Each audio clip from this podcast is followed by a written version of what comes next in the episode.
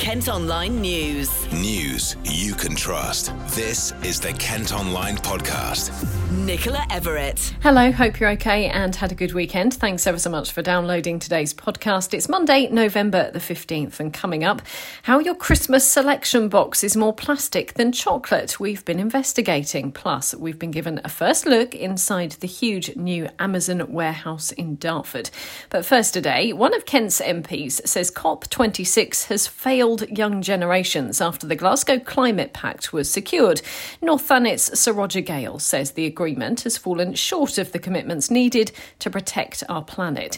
The two week conference in Glasgow came to an end over the weekend. The Prime Minister has described it as a game changer, but some critics say Boris Johnson has oversold what was achieved. Almost 200 nations agreed to supercharge 2030 emissions cutting targets as soon as next year, but COP26 President Alok Sharma was close to tears when he was forced to water down language on fossil fuels after India and China expressed concerns. You may well have seen the pictures of that. Well, Sir Roger has been speaking to Ish for the Kent Online podcast. I think it sends out all the wrong signals. And it means that countries like Brazil, for example, who have agreed to um, reverse deforestation and to move towards reforestation, could well be tempted to say, well, hang on a minute, if they're not doing their bit, why should we bother? It's potentially very dangerous. And this crisis, we're being warned constantly that it's going to impact generation upon generation. How big of a failure do you think this is that it's not really tackled a, a very crucial aspect? I think future generations will not forgive this generation if we don't get this right. Um, we have still got the presidency of COP26, and that will run until COP moves to Egypt next year. So we've got the opportunity to keep the pressure on, and I think we have to keep that pressure on, and then hand on the baton to Egypt. And I think the world community has to hold feet to the fire in respect of those countries that are not pulling their weight. Do you think the will is there to, to really tackle this crisis? I think the will is there in very many countries who clearly get it. It apparently isn't there in some other countries that are prepared to ride roughshod over what the world thinks. Next, and a Chatham man's gone on trial accused of sending a suspicious package to a COVID vaccine factory. Police and the bomb squad were called to the site used by an AstraZeneca supplier in Wrexham in January. Production was suspended while the plant was evacuated. 53 year old Anthony John Collins from Chatham Hill has pleaded not guilty. Bomb disposal teams have been called to Dartford after a suspicious package was found. Some roads were closed overnight following the discovery in Churchfield. Say the items were not explosives and don't pose any risk to public safety. A Kent man who strangled his partner with her own hair has been jailed for two years. Edward Luff also punched, kicked, and bit the victim before threatening her with a knife last June.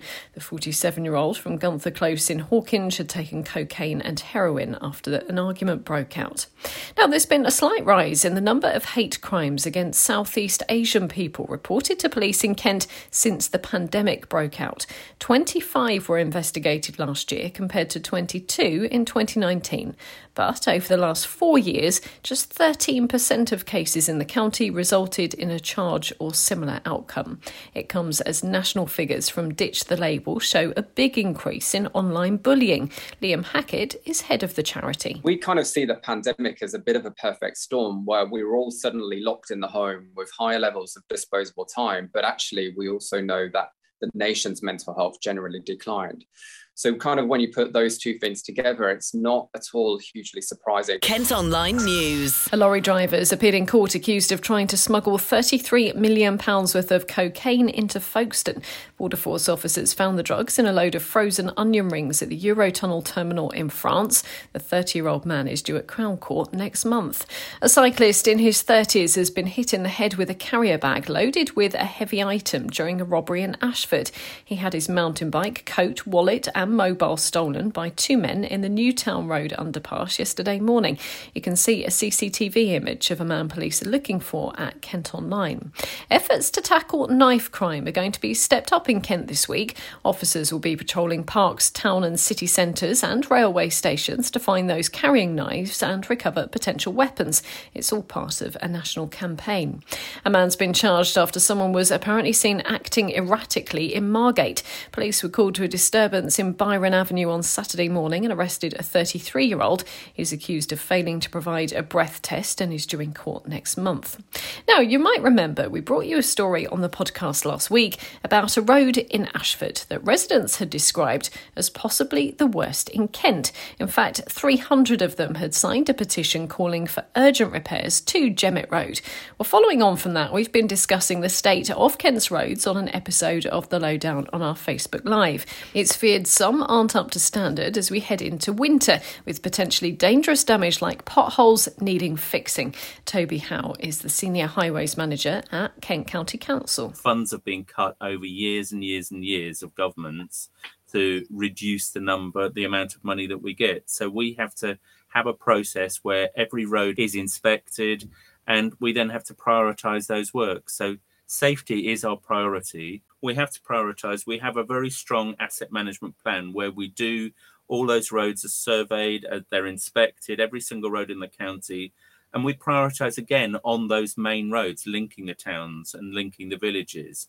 Kent is a very, very busy county. The traffic that comes through the county, heading to the ports for tourists, etc. We have a lot of major towns such as Ashford. We have an awful lot of traffic on our roads and not as much money as other places possibly to to maintain those roads. When I started many, many, many years ago as an engineer out um, in rural Kent, the funding that we had, we were resurfacing lanes um, in rural areas that I could only dream of now and yes, gradually through many, many governments over 20, 30 years, that amount has declined. Over this year, we have resurfaced roads sort of equivalent almost from sort of if you if you were to draw a line from from the kind of London to New York type. I mean, we have we have surfaced many, many kilometres of roads, but there are still many that do need doing and they will be programmed. Toby was a guest on the show, and tonight they're going to be talking about the national living wage, which has increased to £9.90. It's gone up even more for those in London and is set to benefit around 300,000 workers.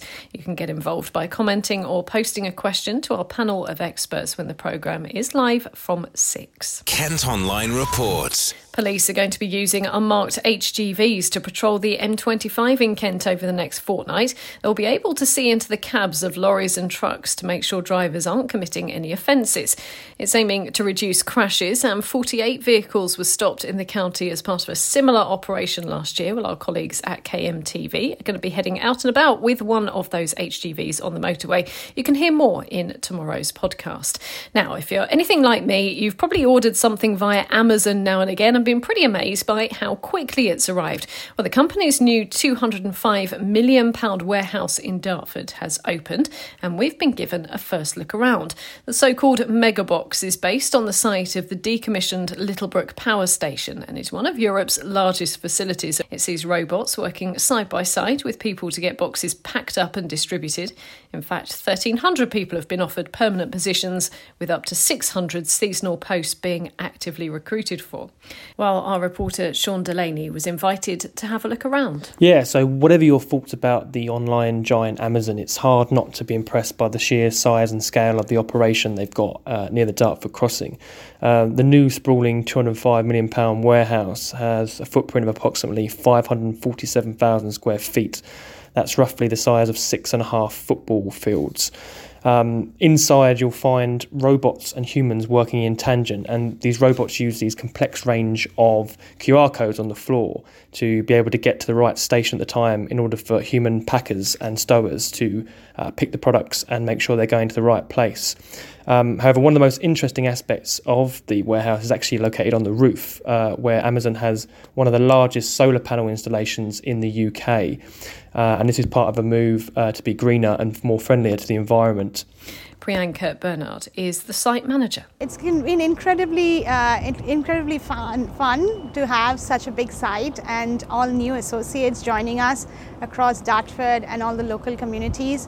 So it's gone very, very well, and the people out here in the community has really welcomed us. So really good to see that.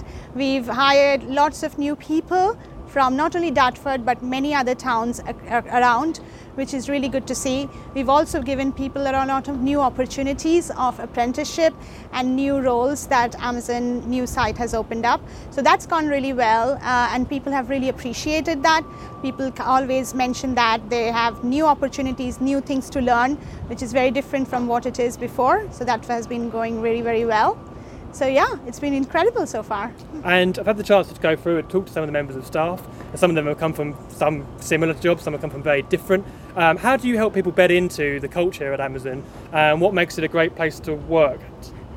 We we really believe in like rewarding people who are doing really great and also people who need to learn. We have constant coaching and that coaching comes from their managers. We also have dedicated instructors who have worked in different sites to learn the process and make it very very simple for our new hire associates come from any background any demography really doesn't matter until they have the really will to learn new things and operate. So that's how we make it very simple for everybody to learn and provide constant support for them. And at the site, there's a blend between human workforces and robotic, uh, obviously paving the way into the way that you know the future as humans will integrate with robotic and AI technology. Um, how does that work here, and how is that sort of building up to the, the Black Friday and Christmas period, where there'll be an intensification of the working processes? So robotics work very closely with our people as you saw on the site. Uh, it works very safely. The way the processes are to make the robots are there really to automate and make things easy for our people who work.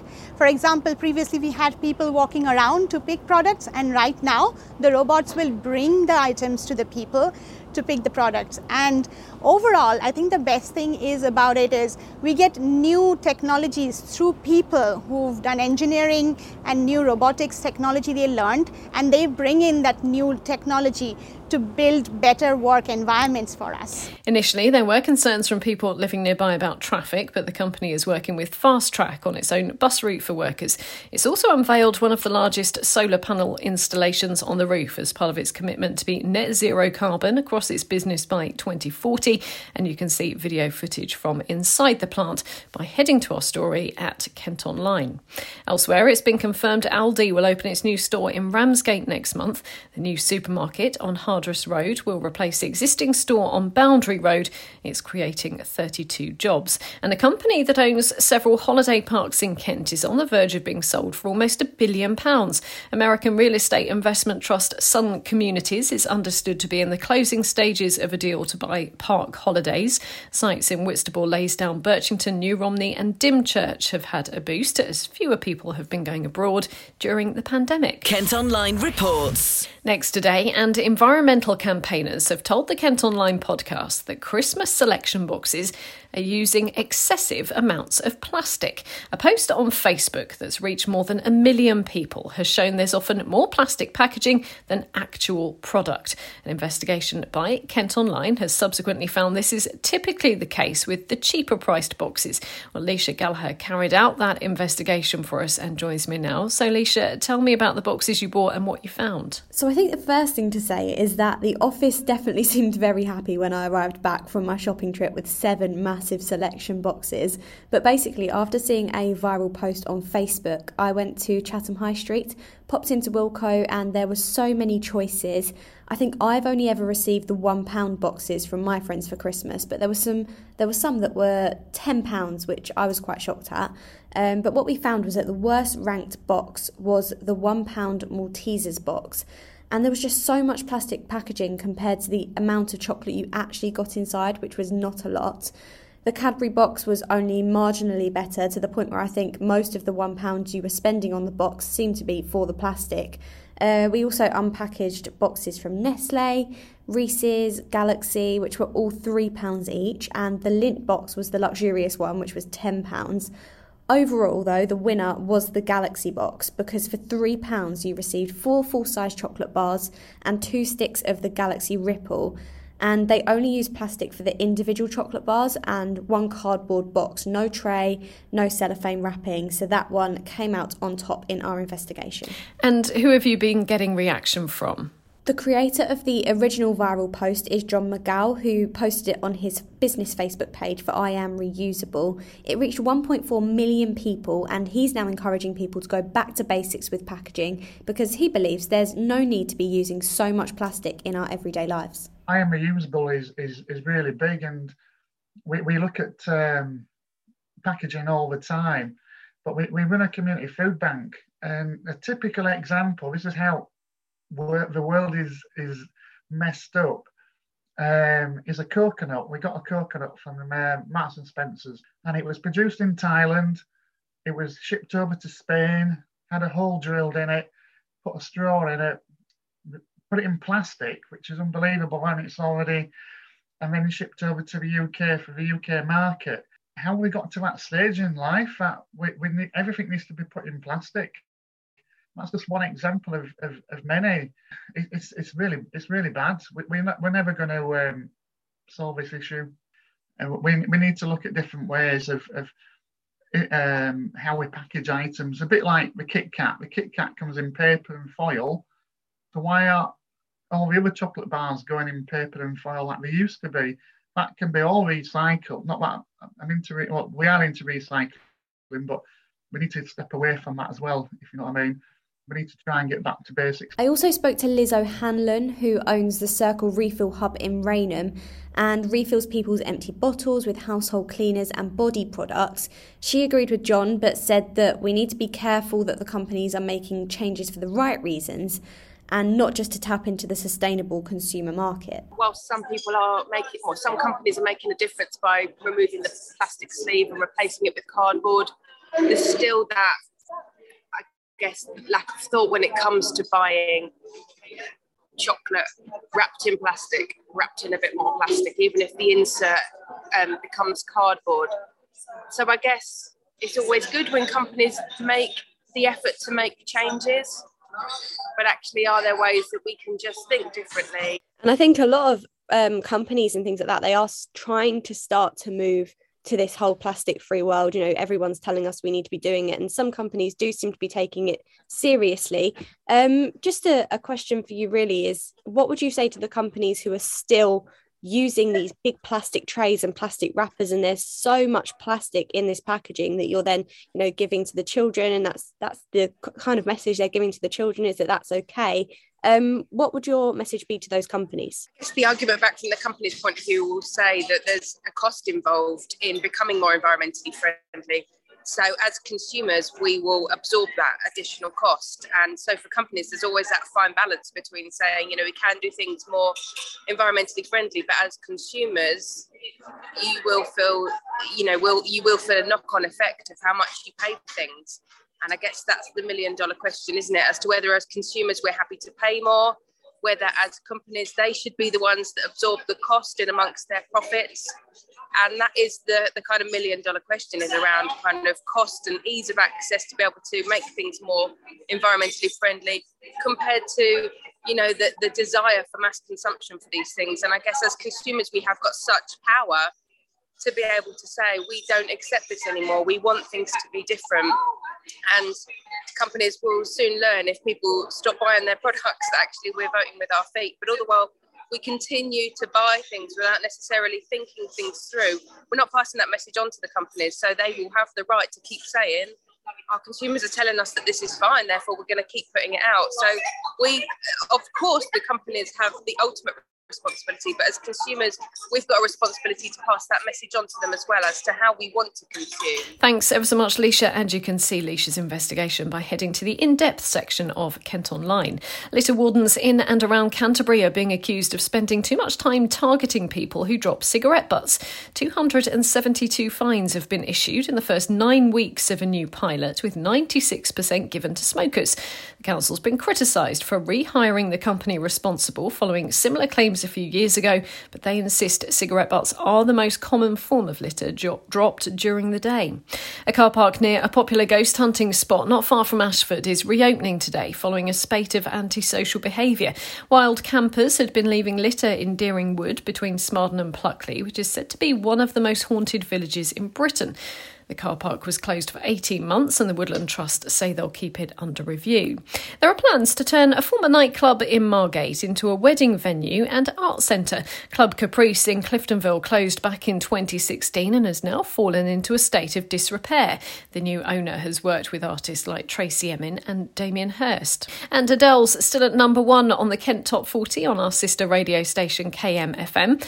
Easy on Me is part of a new album which is out on Friday. It beat Becky Hill and Topic, who were number two in the countdown with Alex and Numi last night. Kent Online Sport. Football, and it was another draw for Gillingham at the weekend. It finished 1 all at Sheffield Wednesday. The result leaves the Gills still down in 19th place in the League One table, but now two points off the relegation zone, and they're unbeaten in four games. Well, boss Steve Evans spoke to our reporter Luke Cordell following the match on Saturday. You're probably surprised to name five on the bench today, weren't you? well, listen, the, I think the staff were gobsmacked when I said I'm going to put Phillips in the 18. Meaning if we had 18 or the 14 or 15, but I looked at the numbers and it was going to be four subs. And I said, no, no, we'll get him involved. And then he, he was really impressive in training on Thursday, really impressive.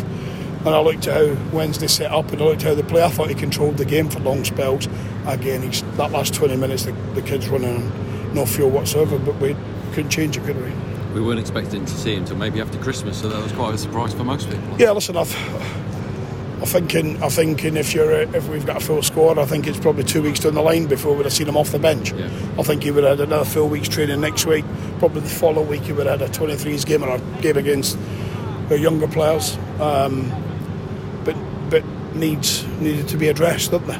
And it and it's great because the one thing I know about young Phillips, he, he's got the heart the size of Big Ben and um, and he gives you everything. And that's that's what that dressing room in there is. We, we see all these players in the treatment room, but the rest turn up in the fighter. And um, one of them just said today it was a Steve Evans team performance today.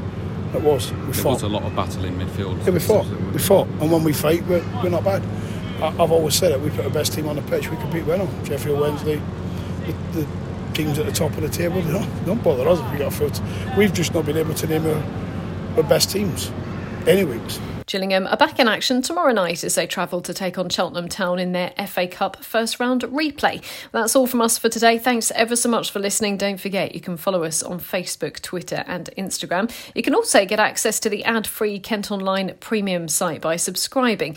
You just head to kentonline.co.uk forward slash subscribe. And whilst you're on the website, you can find out how one part of Kent has lost all of its six pubs, as the last is set to be turned into a Turkish restaurant. News you can trust. This is the Kent Online Podcast.